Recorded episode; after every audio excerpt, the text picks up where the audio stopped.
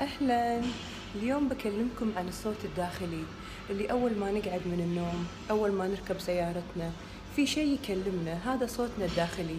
دائما انتبهوا إنه ما يكون سلبي لأن في أغلب الأحيان يقول لك أنت تعبان لا لا تروح الدوام لا تروح النادي أنت الحين ما فيك حيل.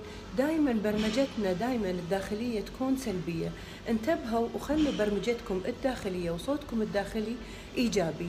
شلون نقدر نغيره أي شيء يحتاج تغيير لازم يكون عندنا وعي.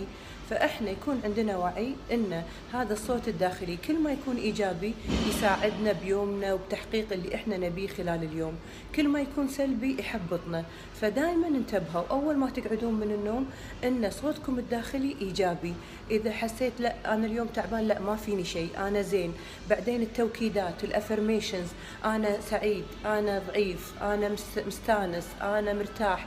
لا تخلونه يعطيكم أفرميشنز أو توكيدات سلبية تأثر على يومكم. إذا انتبهتوا له راح تتغلبون عليه وراح تصير دائما آه، تصرفاتكم وكلامكم إيجابي.